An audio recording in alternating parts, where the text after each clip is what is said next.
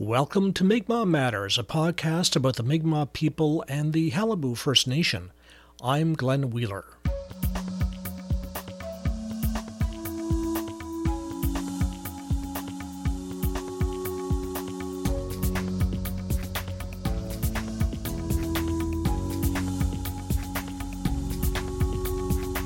We began the year with the letters Are you in or out of the Qalipu?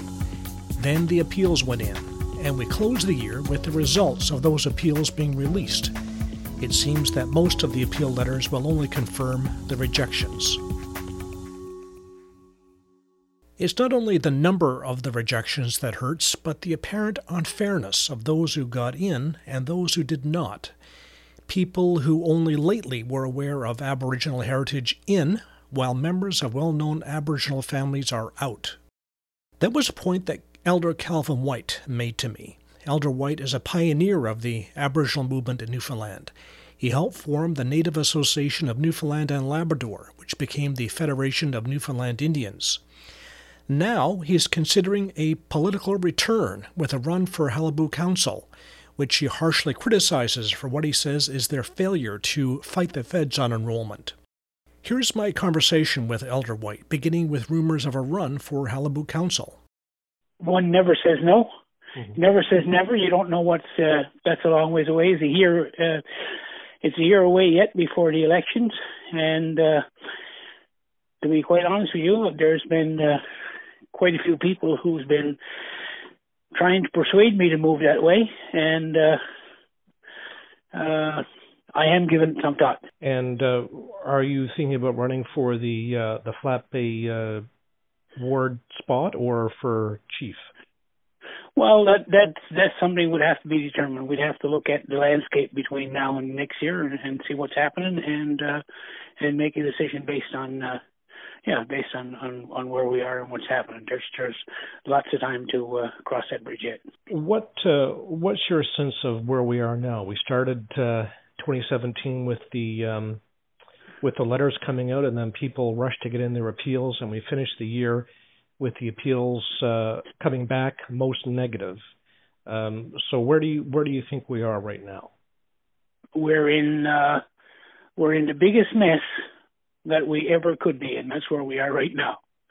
For the next little while, I, I uh, based on based on what I see by not a lot of people, but too many people, uh, of how we've uh, you know how people have turned on each other and and and we've you know we've lost respect not only for each other but we've lost respect for not all of us but some people have lost respect for themselves by the way they're going on Facebook and attacking each other and these kind of stuff. And that's sad. That's that's it makes it makes me really sad because that was never the intent uh, of what would happen this organization. This organization started in the early 70s with with the intentions of promoting promoting unity and and and uh, tolerance for each other and acceptance and and unity and all of these wonderful things that I could go on and on and on and uh, and where we're to now, we're we're we're in a chaos. Uh, people are hurting. People are uh, you know people are, are disappointed, and uh, and what they've done is they've uh, you know they've started to turn on each other. So uh, like. Uh, for the next little while, it's not going to get any better because there's still a lot more letters to come out, and uh, you know it's it's uh, it's a shame that we had to come to this, but because this was never the intent. Are you surprised that uh, there haven't been more uh, protests. Obviously, uh, as you say, there are a lot of people on Facebook saying things, but aside from a couple of uh, protests in Corner Brook about a year ago, there's been there's been nothing since. No protest at the MP's office, no protest in Ottawa. Um, what do you make of that? Are you are you surprised? No, I, I'm I'm not surprised at all. Uh, you know, the, the the the thing about it is that uh, what I've uh, there's two ways of looking at this. There's a there's a uh, there's a group of very legitimate people out there who uh, who are people that uh, uh, they they rely on they rely on the on the uh, on the leadership. They rely on people that they've elected to uh, to uh, to uh, to stand up for them and to uh, and to and to support them in in in the dilemmas that they're facing. And uh, and then there's a group of people out there, uh, and you know, let's not let's not kid ourselves. There's a group of uh, people out there who who couldn't care less. If they get something out of it, it's fine. If they don't, well, they're not going to be hurting. They, you know, they're, they'll they'll be quite satisfied to move on. And those people are not going to put themselves on the uh, out on any uh, demonstrations or any lines. They're not going to rock the boat because they're quite comfortable of where they are. And uh, and and you know, and, and having a few people. Uh, go out and, and, and demonstrate it. That was tried. You saw how many people showed up in Corner Brook when they had their demonstration. Mm-hmm. You know, so the, these things uh, these things sometimes can hurt the individuals who take that stand more than do them any good. And and uh, you know, it's not. Uh, I don't think we need demonstrations and protests at this particular point in time. I think what we need is we need uh, we need tolerance and we need uh, we need to address the facts of what has taken place. Mm obviously uh, it's a difficult situation because the um, the federal government holds the uh, the cards at this point, and um, you you were part of the some of the meetings that took place over the past year. Do you think that everything that could have been done on our side was done, um, or could the thing have been handled better? No, I I uh, uh, one correction. I I attended one meeting mm. in the last uh, year and a half.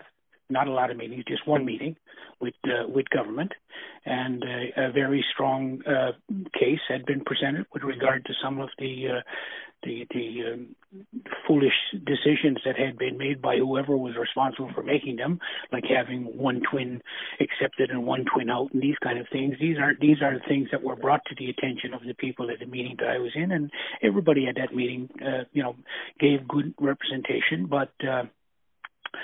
That was uh, that was a long time after the fact.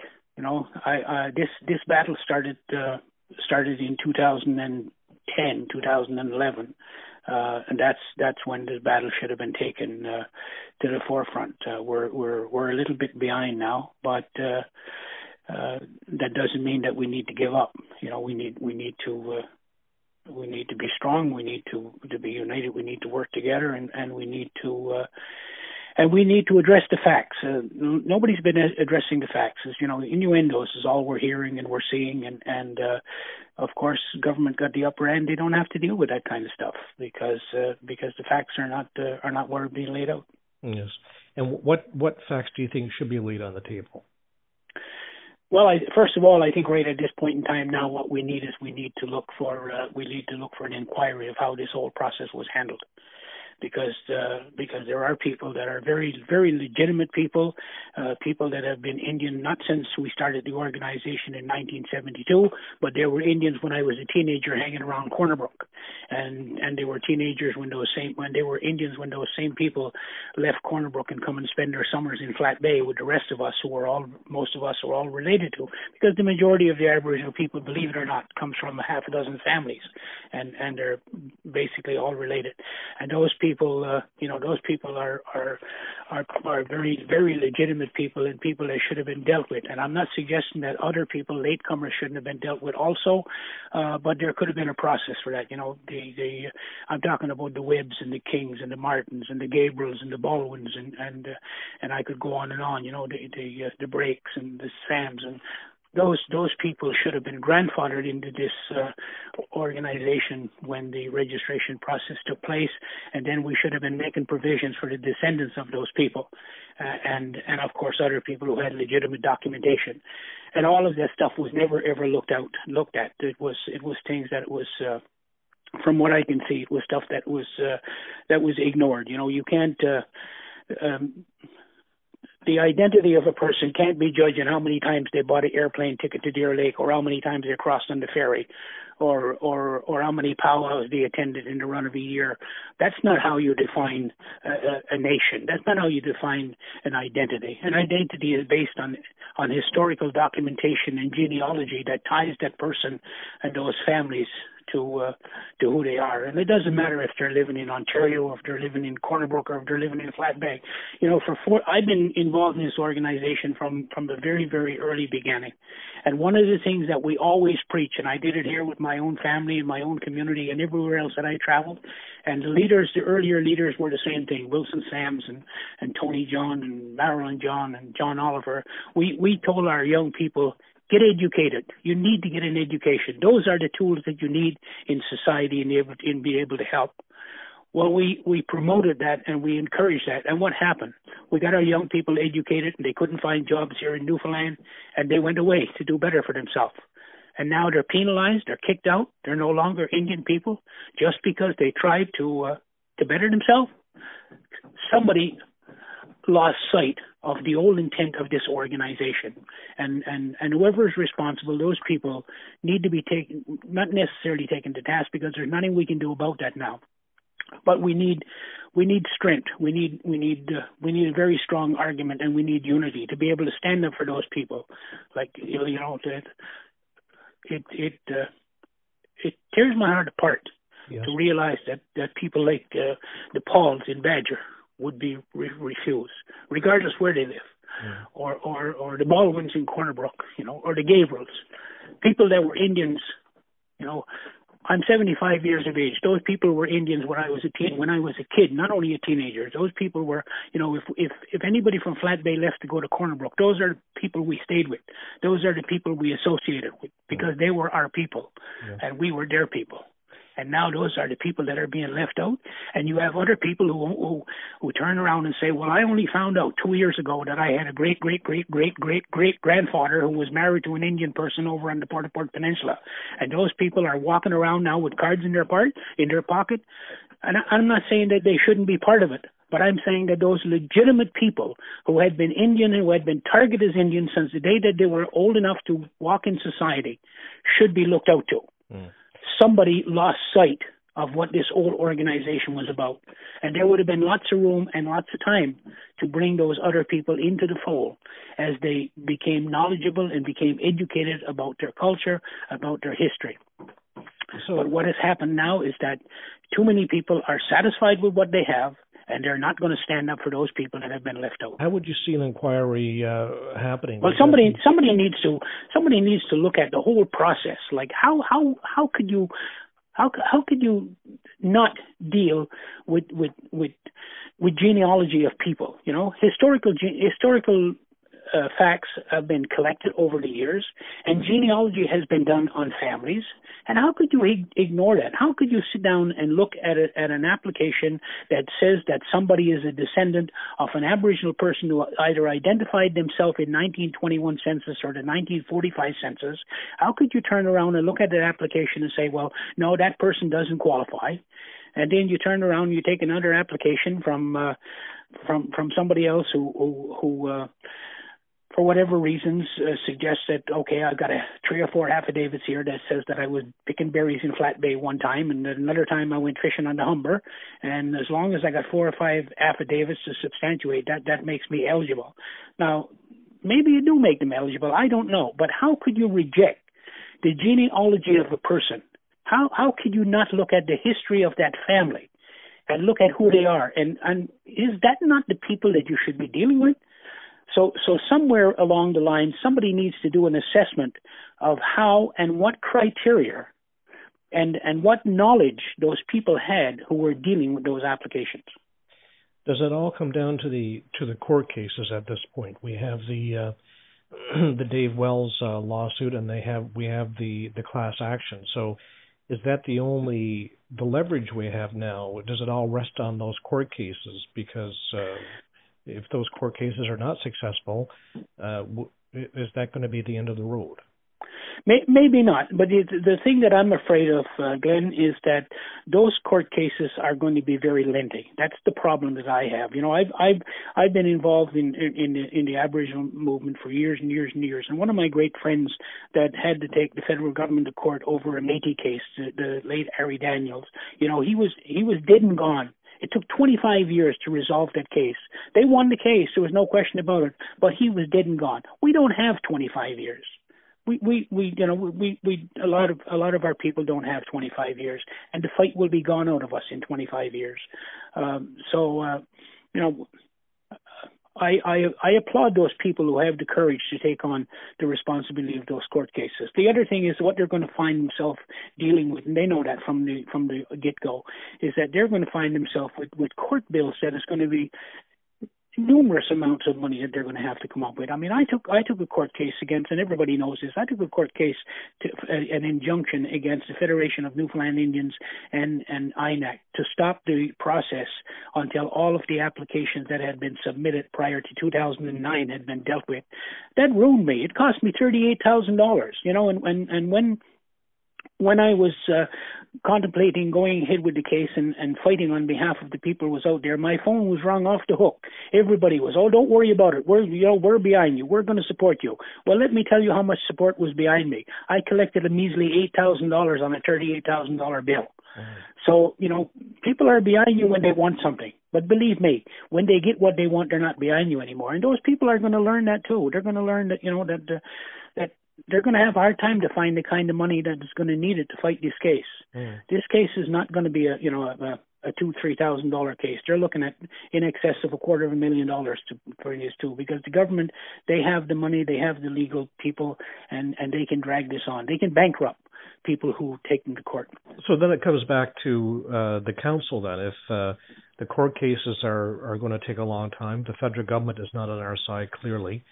So then it all comes back to Qalipu Council, which um, at the present moment is trying to manage the process as best they can. So um, does does everything rest there then on, on the council itself? Of course, no doubt about it. There's no there's no question about it. When you elect people, you elect people to represent you and and those are those are the council and, and the chief and council are the people that are there to represent the people. Uh and and and there's no argument about that. I mean that that's that's uh, you know that's as, as plain as the nose on my face is that uh, those are the people that are there to represent the issues of the people. In the beginning this is how this was supposed to be structured anyway. You know it was supposed to be structured that the the the uh, the provincial body would be the parent body of the nine bands and would be the would be the uh, the the negotiators, the advocates for for those bands. You know, look at the uh, go online. I'm sure somebody got it posted. Look at the 2002 regime, which was supposed to be the process that would have been negotiated and put in place for this uh, for this organization. And instead of that, what we have we have we have a corporate structure now. We've we've got a the whole reason for setting up Aboriginal organizations was to be able to to get from under the umbrella of uh, colonial structures which was the federal government and provincial government. And what we've done now is we've put another layer um, in our own organization. That's exactly what we have now. We have another layer of government. It's it's it's not an advocate for Aboriginal people. It's a corporation, and and uh, and that's a problem. And and changes need to take place. So you're you're are you saying then that the the Qalipu Council has to take a different approach uh, on the enrollment issue. They they have um, they have been part of the enrollment process with the federal government, but are you saying that they now have to take a more aggressive stand with the federal government because of the situation in which we find ourselves? Is isn't that what everybody should be saying? Those are the people that are that are elected to represent us. And when you have, you know, when you have people like, like, and I'll repeat again, when you have people like the Baldwins and the Breaks, and and uh, and and you have the, and the Pauls, and and you when you have those people being denied what they're what they're legally or should be legally entitled to, and what this whole organization was set up to represent, and the Olivers again, when you have those people being dropped and and you have the, the, the political organization, which is exactly what Qalipu should be. It should be the political organization of the people. When you have those people quiet and not challenging the decisions of the government, and those people are being left out, there's something wrong with that picture. Mm-hmm. So what's what's your what's your own decision making uh, process uh, regarding uh, running? You say you have some time. It's uh, I guess about ten months before the the next election. Um, if you if you don't run, uh, are you thinking that other people will run, or will a lot of the council uh, be uh, be acclaimed? Because I, I get the sense that there's some reluctance on people to get involved because of the uh, the state of affairs we're in. And, and I can see that, but um, you know, I'm viewing it from this perspective. Let me put it clear to you. There's lots of time for change. There's lots of time for the people that are there to stand up now and do due diligence to this mess that we're in. It's it's you know it, it's never too late, and the time has come for something to happen, and it can be done now. If that doesn't happen, then I'm sure that there are people there that uh, that will uh, continue and will want to stand up, and whoever they should be, and and we can look at supporting those people. If there are people there that don't want to stand up because for whatever reasons they're they're they're either afraid of the consequences or they're not feel that they or they don't feel that they're equipped to be able to take on that challenge or whatever the cases may be, well the best thing that they could possibly do is to say goodbye and move on. Because we need strength. We need people who are not afraid of the consequences. We need, and I'm not talking about people going out and demonstration and causing riots and that kind of things. That's that's never on my agenda. I don't believe in those kind of things. But we need people who are not afraid to be able to stand up, speak the truth, and speak it not only in the privacy of their home, but speak it right across this country and to our brothers and sisters right across the nation so we can have a groundswell of support and take our politicians to, uh, uh, to task and and make sure that uh, that they stop hiding and they stand and they either stand for or against the dilemma that we're faced with here in Newfoundland right now. We are the laughing stock of the country, and that was never the intent. I didn't give up a lifetime of uh, of of fighting for Aboriginal justice to spend my senior years watching the kind of discrimination and pony and dog show that we're seeing. Mm. I want those people to represent us. Mm. That's what they were elected for. Mm. And I want them to represent us and I want them to correct the wrongs. And, and whatever tools they need to use to do it, whether it be the courts or whether it be lobby or negotiation, but they need to step up. What's happening is a joke and it needs to be corrected and they are the elected people to do it and if they can't do it then we need to elect other people who will do it when the time comes elder calvin white that's it for the show. Thanks to Allison Baker for assistance here in the studio. Celebration time used with the permission of Mi'kmaq artist Marcus Goss. Follow us on Facebook, facebook.com forward slash Mi'kmaq Matters. Listen to Mi'kmaq Matters on SoundCloud or iTunes. Tune in on Bay of Islands Radio, Thursday at 6 p.m. And in Norris Point and Rocky Harbor, listen on The Voice of Bonne Bay, Tuesday at 2 p.m. I'm Glenn Wheeler. Till next time.